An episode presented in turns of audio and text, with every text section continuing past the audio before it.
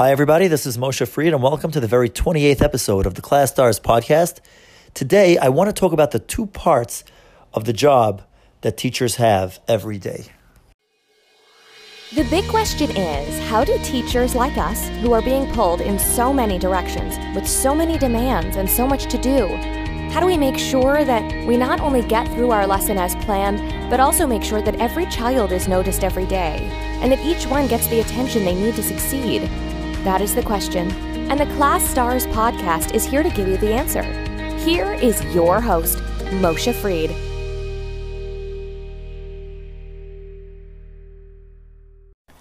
So, there are two parts to being a teacher there's the part that everybody loves, and that's really the part that brought us in in the first place. It's getting to know the kids, it's connecting with them, it's opening their eyes, it's helping them stretch their imaginations, their boundaries just a little bit further taking a kid in the beginning of the year, working with them throughout the year, and then getting them out a different person at the end. Those are the amazing parts of the job that I put into the bucket of part one. These are the reasons we come into the field. This is what we love doing. This is, this is great. The second part is the part that we don't necessarily love, and that is the paperwork, the prep time, the administrative work, the politics that we have to endure, all these different components of the job that are that we're stuck with. If we had a choice, we wouldn't take on these parts of the jobs. We would maybe delegate it to someone else. But it's part of the job of teaching, and we need to we need to deal with it. So, if you're anything like me, you know you have the list of all the things that you need to do, which obviously includes things from both buckets, things you like to do, things you don't like to do, and I personally like to make lists on a piece of paper or on a note app on my phone. And this way I have an idea of all the things that I need to get done while I'm preparing, while I'm organizing myself. But even if you're just doing this in your head, you have the list of all the things that you need to do. And what inevitably happens is that you're drawn towards those good things, those fun things, those reasons that pulled you into the field in the first place. You're attracted to those things. And those are the items that catch your attention. Those are the items that you focus on. Those are the items that you become really, really good at because you spend so much time thinking about it.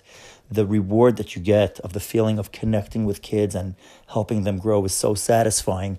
So you do those things again and again and again. You get really, really good at it. And the other things that are more tedious, that are not as exciting, don't give you the thrill. They get left, you know, by the wayside and they don't get done as much. Eventually, you get to them, but most of the time, you're doing them begrudgingly. And it's certainly not with the enthusiasm, it's certainly not with the vigor and excitement that you do the things in the first category. But one of the things that I've noticed is that very often it's those tedious things that lay the foundation on which we can really excel at the good things. And let me give you an example of something that I mean. I've spent a lot of time talking to teachers about the importance of interacting with each and every child every day, giving them some positive feedback. And ironically, I recently had a teacher come to me with a question about a student who was really, really non responsive. And to make things even worse, the mom was working against them, you know, not only not helping, but actually working against them. And this teacher was fed up and you know, we sat down to try to brainstorm, figure out what we can do to improve the situation. And what I quickly realized was that this te- this teacher was trying to get the student to do work, even the most minimal work, and he wasn't responding. Fifth grade boy in a small school, and I don't want to get too much into the details. Maybe we'll discuss that another time if the follow up with the teacher turns out positive and things improve. Um, we'll, we'll talk more about that. But the point is that I asked this teacher, can you engage this child in something that requires nothing in return from the child? Just engage them, just give them something to do, give them positive feedback, a compliment.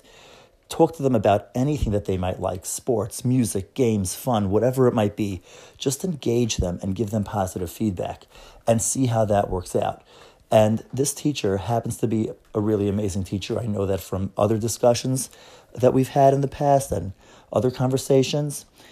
But because this class was a difficult class overall, and this student happened to be one of the most difficult children in the class, you know, it's one of the tedious things to make sure that you get to each and every kid in the class, give them positive feedback, engage them in some kind of positive way. And it just gets le- left by the wayside until you have a problem, until the things that were your natural talents don't work anymore. You know, obviously, we all have natural talents, things that we do with ease, it just comes naturally to us. And that takes us pretty far, but not always far enough. And it's at that point where if you pay attention to the nitty gritty, if you do the right preparation, if you come in with a neatly organized list of things to do and a backup plan in case something doesn't work out, and if you're really organized, a backup plan to the backup plan, when you're that well organized, everything flows on an entirely different level. And so, one of the things that I try for myself is to make sure that every kid gets some kind of eye contact, look in the eye, positive feedback, some kind of encouragement, completely independent from any kind of learning. I want to engage them. I want to build a relationship with them. I want each of them to know that I know who they are as a human being. Outside of a context of a child, outside of the context of a learner, although those are important things, obviously, but first and foremost, first and foremost, a human being.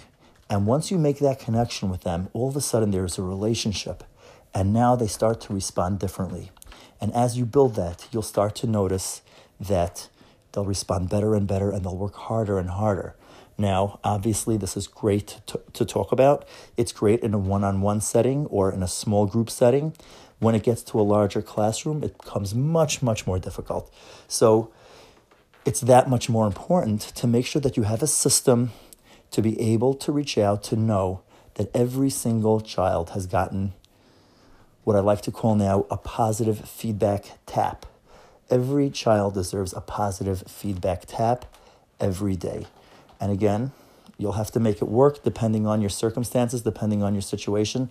But the better you get to that, and obviously, if you can't get to everybody every day, at least every other day, no child should come to school and spend two days in school without getting a positive feedback tap from their teacher.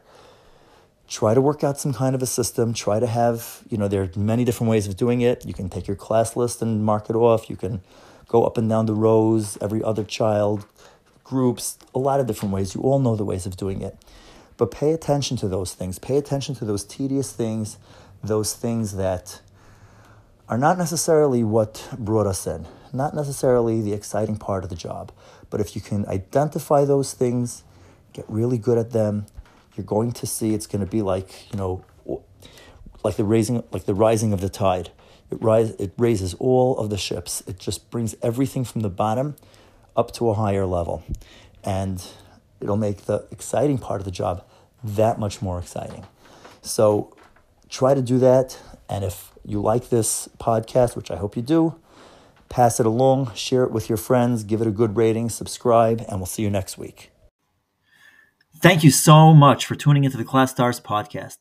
To learn more about our vision for education, subscribe to us, visit our website, take our free training, sign up for the newsletter, and follow us on social media.